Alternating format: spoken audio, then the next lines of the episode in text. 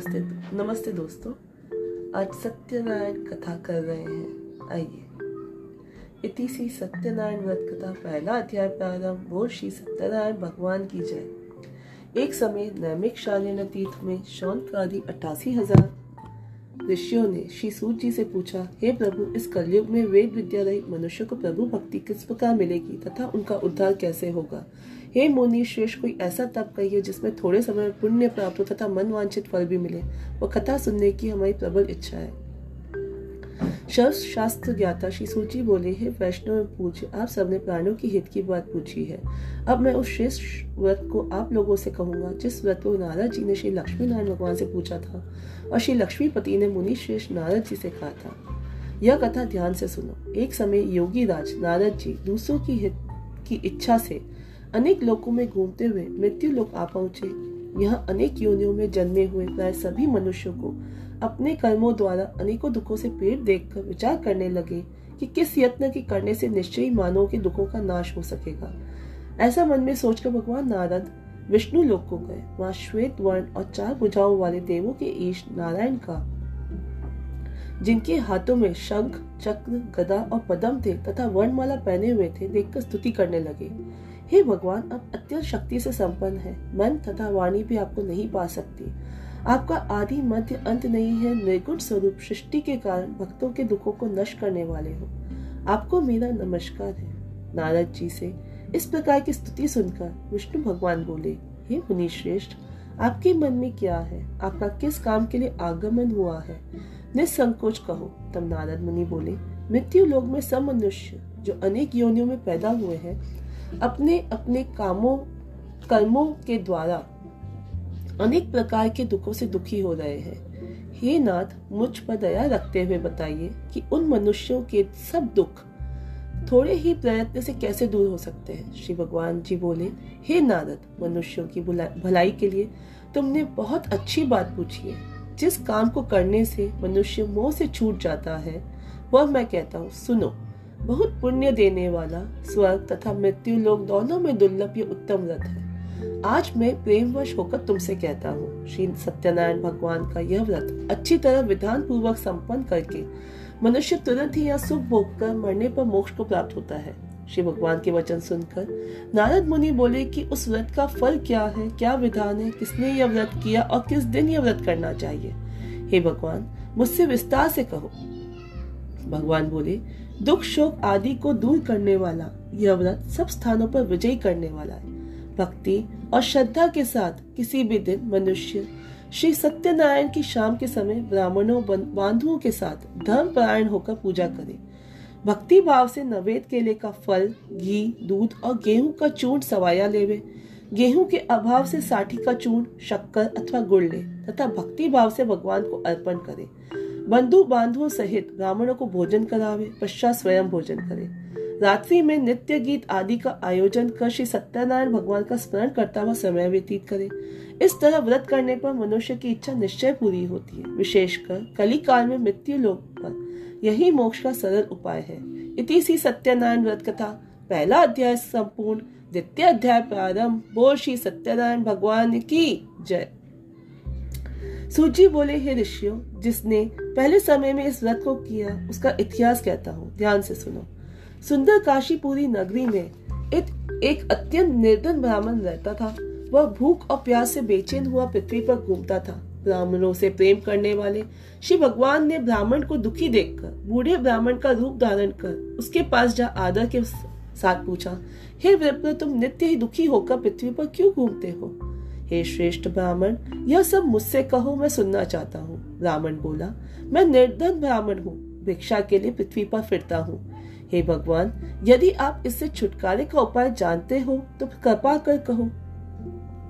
ब्राह्मण बोला कि श्री सत्यनारायण भगवान मन वांछित फल देने वाले हैं। इसलिए हे ब्राह्मण, तू उनका पूजन कर, जिसके करने से मनुष्य सब दुखों से मुक्त होता है। ब्राह्मण को व्रत का सारा विधान बतलाकर बूढ़े ब्राह्मण का रूप धारण करने वाले श्री सत्यनारायण भगवान अंतर ध्यान हो गए। जिस व्रत को व्रत ब्राह्मण ने बतलाया है, मैं उसको करूँगा यह निश्चय करने पर उस व्रत ब्राह्मण को रात को नींद नहीं आई। वह सवेर उठकर श्री सत्यनारायण भगवान के व्रत का निश्चय कर भिक्षा के लिए चल दिया। उस दिन उसको भिक्षा में बहुत धन मिला, जिससे बंधु बांधवों के साथ उसने श्री सत्यनारायण का व्रत किया। इसके करने से वह सब दुखों से छूटकर अनेक प्रकार की संपत्तियों से युक्त हुआ। उस समय से वह विप्र हर मास व्रत करने लगा। इस तरह सत्यनारायण भगवान के व्रत को जो करेगा, वह सब पापों से छूटकर मोक्ष को प्राप्त होगा। आगे जो पृथ्वी पर सत्यनारायण भगवान का व्रत करेगा, वह मनुष्य सब दुखों से छूट जाएगा। इस तरह नाराज़ जी से नारायण का कहा हुआ यह व्रत मैंने तुमसे कहा। हे विप्रो, मैं अब और क्या कहूँ? ऋषि बोले, हैं मुनीश्वर, संसार में इस विप्र से सुनकर किस किस ने इस व्रत को किया हम सब सुनना चाहते हैं। इसके लिए हमारे मन में श्रद्धा है। सूजी बोले, हैं मुनियो, जिस जिसने इस व्रत को किया है, वह सब सुनो। एक समय यह व्रत ब्राह्मण धन और ऐश्वर्य के अनुसार बंधु बांधवों के साथ व्रत करने को तैयार हुआ। उसी समय एक लकड़ी बेचने वाला बूढ़ा आदमी आया बाहर लकड़ियों को रखकर विप्र के मकान में गया। प्यास से दुखी लक्कड़ आया, उनको व्रत करते देखकर विप्र को नमस्कार कर कहने लगा कि अब यह किसका पूजन कर रहे हैं और इस व्रत को करने से क्या फल मिलता है? कृपा करके मुझसे कहो। ब्राह्मण ने कहा, सब मनोकामनाओं को पूर्ण करने वाला यह श्री सत्यनारायण भगवान का व्रत है। इनकी कृपा से मेरे यहाँ धन धान्य आदि की वृद्धि हुई है। विप्र से इस व्रत के बारे में जानकर लक्कड़हारा बहुत प्रसन्न हुआ। भगवान का चरणामृत ले। अब भोजन करने के बाद अपने घर को गया। लक्कड़हारे ने अपने मन में इस प्रकार का संकल्प किया कि आज ग्राम में लकड़ी बेचने से जो धन मिलेगा, उसी से सत्यनारायण देव का उत्तम व्रत करूँगा। यह मन में विचार कर वह बूढ़ा आदमी लकड़ियों को अपने सिर पर रखकर जिस नगर में धनवान लोग रहते थे, वह ऐसे सुंदर नगर में गया। उस रोज वहाँ उस, उसे उन लकड़ियों का दाम पहले से चौगुना मिला। तब वह बूढ़ा लक्कड़हारा दाम ले और अति प्रसन्न होकर पक्के केले की फली, शक्कर, घी, दूध, दही और गेहूँ का चूर्ण इत्यादि श्री सत्यान भगवान का व्रत की कुल सामग्रियों को लेकर अपने घर गया। फिर उसने अपने भाइयों को बुलवाकर विधि के साथ भगवान जी का पूजन और व्रत किया। उस व्रत के प्रभाव से वह बूढ़ा लक्कड़हारा धन, पुत्र आदि से युक्त हुआ और संसार के समस्त सुख भोग कर वैकुंठ को चला गया। इति सी सत्यनारायण व्रत कथा तृतीय अध्याय संपूर्ण तृतीय अध्याय प्रारंभ, बोल श्री सत्यनारायण भगवान की जय। सूची बोले, हे श्रेष्ठ मुनि, अब मैं आगे की कथा कहता हूँ, सुनो। पहले समय में उल्कामुख नाम का एक बुद्धिमान राजा था। वह सत्यवक्ता और जितेंद्रिय था। प्रतिदिन देव स्थानों पर जाता और गरीबों को धन देकर उनके कष्ट दूर करता था। उसकी पत्नी कमल के समान मुख वाली और सती साध्वी थी। भद्रशिला नदी के तट पर दोनों ने श्री सत्यनारायण भगवान का व्रत किया। उस समय वहाँ एक साधु वैश्य आया। उसके पास व्यापार के लिए बहुत सा धन था। वह नाव को किनारे पर ठहराकर राजा के पास आया और राजा को व्रत करते हुए देखकर विनय के साथ पूछने लगा, हे hey राजन, भक्ति उच्चती आप क्या कर रहे हैं? मेरी सुनने की इच्छा है। सो आप मुझे बताइए। राजा बोला, ये साधु अपने बांधुओं के साथ पुत्रादि की प्राप्ति के लिए वहाँ शक्तिमान सत्यन भगवान का व्रत व पूजन किया जा रहा है। राजा के वचन सुनकर साधु आदर से बोले राजन, मुझसे इसका सब विधान कहो। मैं भी आपके कथा अनुसार इस व्रत को करूँगा। मेरे भी कोई संतान नहीं है, और इससे निश्चय ही होगी। राजा से सब विधान सुन, व्यापार से निवृत्त हुआ, आनंद के साथ घर गया। साधु ने अपनी पत्नी से संतान देने वाले उस व्रत का समाचार सुनाया और कहा कि जब मेरे संतान होगी, तब मैं इस व्रत को करूँगा। साधु ने ऐसे वचन अपनी पत्नी लीलावती से कहे। एक दिन उसकी पत्नी लीलावती पति के साथ आनंदित हो सांसारिक धर्म में प्रवृत्त होकर श्री सत्यनारायण भगवान के कृपा से गर्भवती हो गई। तथा दसवें महीने में उसकी एक सुंदर कन्या का जन्म हुआ। दिनों दिन वह इस तरह बढ़ने लगी जैसे शुक्ल पक्ष का चंद्रमा बढ़ता है। कन्या का नाम कलावती रखा गया, तब लीलावती ने मीठे शब्दों में अपने पति से कहा कि जो आपने संकल्प किया था कि भगवान का व्रत करूँगा, अब आप उसे करिए। साधु बोला, है प्रिय, कन्या के विवाह पे व्रत करूँगा। इस प्रकार अपनी पत्नी को आश्वासन देव नगर को गया। कलावती घर में वृद्धि को प्राप्त हो गई। साधु ने जब नगर में सखियों के साथ अपनी पुत्री को देखा तो तुरंत ही दूध बुलवाकर कहा कि पुत्री के वास्ते कोई सुयोग्य वर देख के लाओ। साधु की आज्ञा पाकर दूध कंचन नगर पहुँचा और वहाँ पर खोज कर देखभाल कर लड़की के लिए सुयोग्य वणिक पुत्र ले आया। उस सुयोग्य लड़के को देखकर साधु ने अपनी बंधु बांधव से प्रसन्नचित हो अपनी पुत्री का विवाह उसके साथ कर दिया, किंतु दुर्भाग्य से विवाह के समय भी उस व्रत को करना भूल गया। तब श्री भगवान क्रोधित हो गए और श्राप दिया कि तुम्हें दारुण दुख प्राप्त होगा। अपने कार्य में कुशल साधु बनिया जमाता सहित नावों को लेकर व्यापार के लिए समुद्र के समीप स्थित रत्नपुर नगर में गया और वह दोनों ससुर जमाई चंद्र केतु राजा के उस नगर में व्यापार करने लगे। एक दिन भगवान सत्यनारायण की माया से प्रेरित कोई चोर राजा का धन चुराकर भागा जा रहा था। किंतु राजा के दूतों को आता देखकर चोर ने घबराकर भागते हुए राजा के धन को वही नाव में चुपचाप रख दिया, जहाँ वो ससुर जमाई ठहरे हुए थे। तथा चोर भाग गए। तब दूतों ने उस साधु वैश्य के पास राजा के धन को रखा देखा तो दोनों को बाँध कर ले गए और प्रसन्नता से दौड़ते हुए राजा के समीप जाकर बोले, यह दो चोर हम पकड़ के लाए हैं, देखकर आज्ञा दे। तब राजा की आज्ञा से उनको कठिन कारावास में डाल दिया गया। तथा उनका धन छीन लिया। सत्यनारायण भगवान के श्राप श्राप के द्वारा उनकी पत्नी भी घर पर बहुत दुखी हुई और घर पर जो धन रखा था चोर चुरा कर ले गए। शारीरिक व मानसिक पीड़ा तथा भूख और प्यास से अति दुखित हो।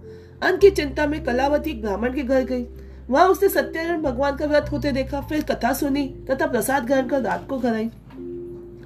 माता ने कलावती से कहा पुत्री, अब तक कहा रही?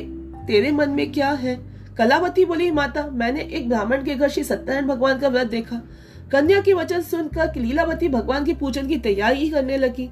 लीलावती ने परिवार और बंधु बांधुओं सहित श्री सत्यनारायण भगवान का पूजन किया और वर मांगा कि मेरे पति और दामाद शीघ्र आ जावे। साथ ही प्रार्थना की कि हम सबका अपराध क्षमा करो। सत्यनारायण भगवान इस व्रत से संतुष्ट हो गए और राजा चंद्र केतु को स्वप्न में दर्शन देकर कहे, राजन, दोनों वैश्यों को प्रातः ही छोड़ दो।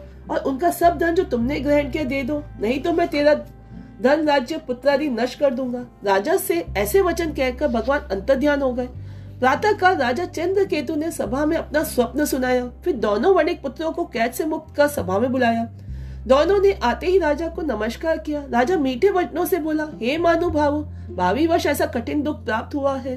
अब कोई भय नहीं है। ऐसा कहकर राजा ने उनको नए नए व्यस्त आभूषण पहनाए तथा उनका जितना धन लिया था उसे दूना धन देकर आदर से विदा किया। दोनों वैश्य अपने घर को चल दिए। इति सी सत्यनारायण व्रत कथा।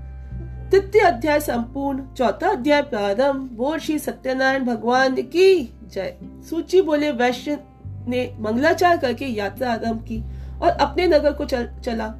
उसके थोड़ी दूर निकलने पर दंडी वेशधारी श्री सत्यनारायण भगवान ने उनसे पूछा हे साधु तेरी नाव में क्या है? अभिमानी वणिक हंसता हुआ बोला, हे दंडी, आप क्यों पूछते हैं? क्या धन लेने की इच्छा है? मेरी नाव में तो बेल और पत्ते भरे हैं। वैश्य का कठोर वचन सुनकर भगवान ने कहा, तुम्हारा वचन सत्य हो। दंडी ऐसा कहकर वहाँ से दूर चले गए। कुछ दूर जाकर समुद्र के किनारे बैठ गए। दंडी के जाने पर वैश्य ने नृत्य करने के बाद नाव को उठी उठी देखकर अचंबा किया, तथा तो नाव में बेल पत्ते आदि देखकर मूर्छित हो ज़मीन पर गिर पड़ा। फिर मूर्छा खुलने पर अत्यंत शोक प्रकट करने लगा। तब उसका दामाद बोला कि आप शोक न करें, यह दंडी का शाप है, अतः उनकी शरण में चलना चाहिए। तभी हमारी मनोकामना पूरी होगी। दामाद के वचन सुन वह दंडी के पास पहुँचा और अत्यंत भक्ति भाव से नमस्कार करके बोला, मैंने जो आपसे असत्य वचन कहे थे, उनको क्षमा करो। ऐसा कहकर महान शोकातुर हो रोने लगा। तब दंडी भगवान बोले, हे वणिक पुत्र मेरी आज्ञा से बार बार तुम्हें दारुण दुख प्राप्त हुआ है। तू मेरी पूजा से विमुख हुआ है, साधु बोला। हे भगवान, आपकी माया से ब्रह्मा आदि भी आपके दुख को नहीं जानते। तब मैं अज्ञानी कैसे जान सकता हूँ? आप प्रसन्न होइए। मैं सामर्थ्य के अनुसार आपकी पूजा करूँगा। मेरी रक्षा करो और पहले के समान नौका में धन भर दो। उसके भक्ति युक्त वचन सुनकर प्रसन्न हो। उसकी इच्छा अनुसार वर देखकर अंतर ध्यान हो गए। तब उन्होंने नाव पर आकर देखा कि नाव धन से परिपूर्ण है। फिर वह भगवान सत्यनारायण का पूजन कर साथियों सहित अपने नगर को चला। जब वह अपने नगर के निकट पहुँचा, तब दूत को घर भेजा। दूत ने साधु से के घर जा, उसकी स्त्री को नमस्कार कर कहा कि साधु अपने दामाद सहित इस नगर के समीप आ गए हैं। लीलावती और कलावती उस समय भगवान का पूजन कर रही थी। ऐसा वचन सुन साधु की स्त्री ने बड़े हर्ष के साथ सत्यदेव का पूजन कर पुत्री से कहा मैं अपने पति के दर्शन को जाती हूँ तो कार्य पूर्ण कर शीघ्र आ जाना। परंतु कलावती व्रत एवं प्रसाद छोड़कर पति के पास चली गई। प्रसाद की अवज्ञा के कारण सत्यदेव रुष्ट हो गए। उसके पति को नाव से ही पानी में डुबो दिया। कलावती अपने पति को न देखकर रोती हुई ज़मीन पर गिर गई। इस तरह नौका को डूबा हुआ तथा कन्या को रोता देख साधु दुखित हो बोला, हे प्रभु, मुझसे या मेरी परिवार से जो भूल हुई है, उसे क्षमा करो।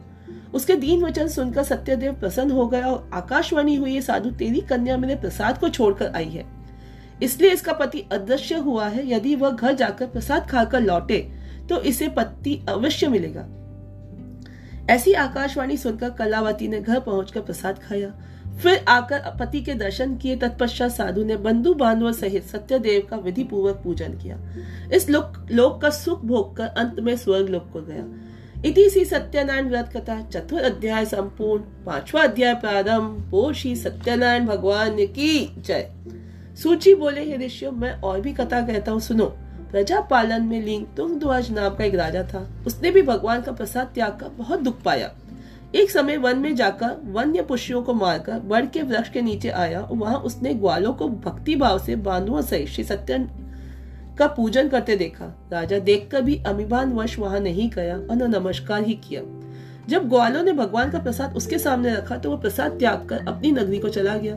वहाँ उसने अपना सब कुछ नष्ट पाया तो वो जान गया कि ये सब भगवान ने किया है। तब वह विश्वास कर ग्वालों के समीप गया और विधि पूर्वक पूजन कर प्रसाद खाया।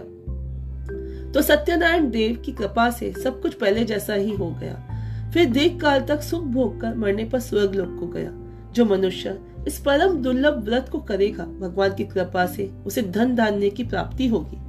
निर्धन धनी और बंदी बंधन से मुक्त होकर निर्भय हो जाता है। संतानहीनों को संतान प्राप्त होती है तथा सब मनोरथ पूर्ण होकर अंत में वैकुंठ धाम को जाता है। जिन्होंने पहले इस व्रत को किया, उसके दूसरे जन्म की कथा कहता हूँ। बुद्ध शनानंद ब्राह्मण ने सुदामा का जन्म लेकर मोक्ष को पाया। उल्कामुख नाम का राजा दशरथ होकर वैकुंठ को प्राप्त हुआ। साधु नाम के वैश्य ने मोध्वज बनकर अपने पुत्र को आर्य से चीर कर मोक्ष को प्राप्त किया। महाराज तुंग ध्वज ने स्वयं भू मनु हुए भगवान में भक्ति युक्त हो कम कम मोक्ष को प्राप्त किया। इति श्री सत्यनारायण व्रत कथा, पांचवा अध्याय संपूर्ण। बोल श्री सत्यनारायण, भगवान की जय।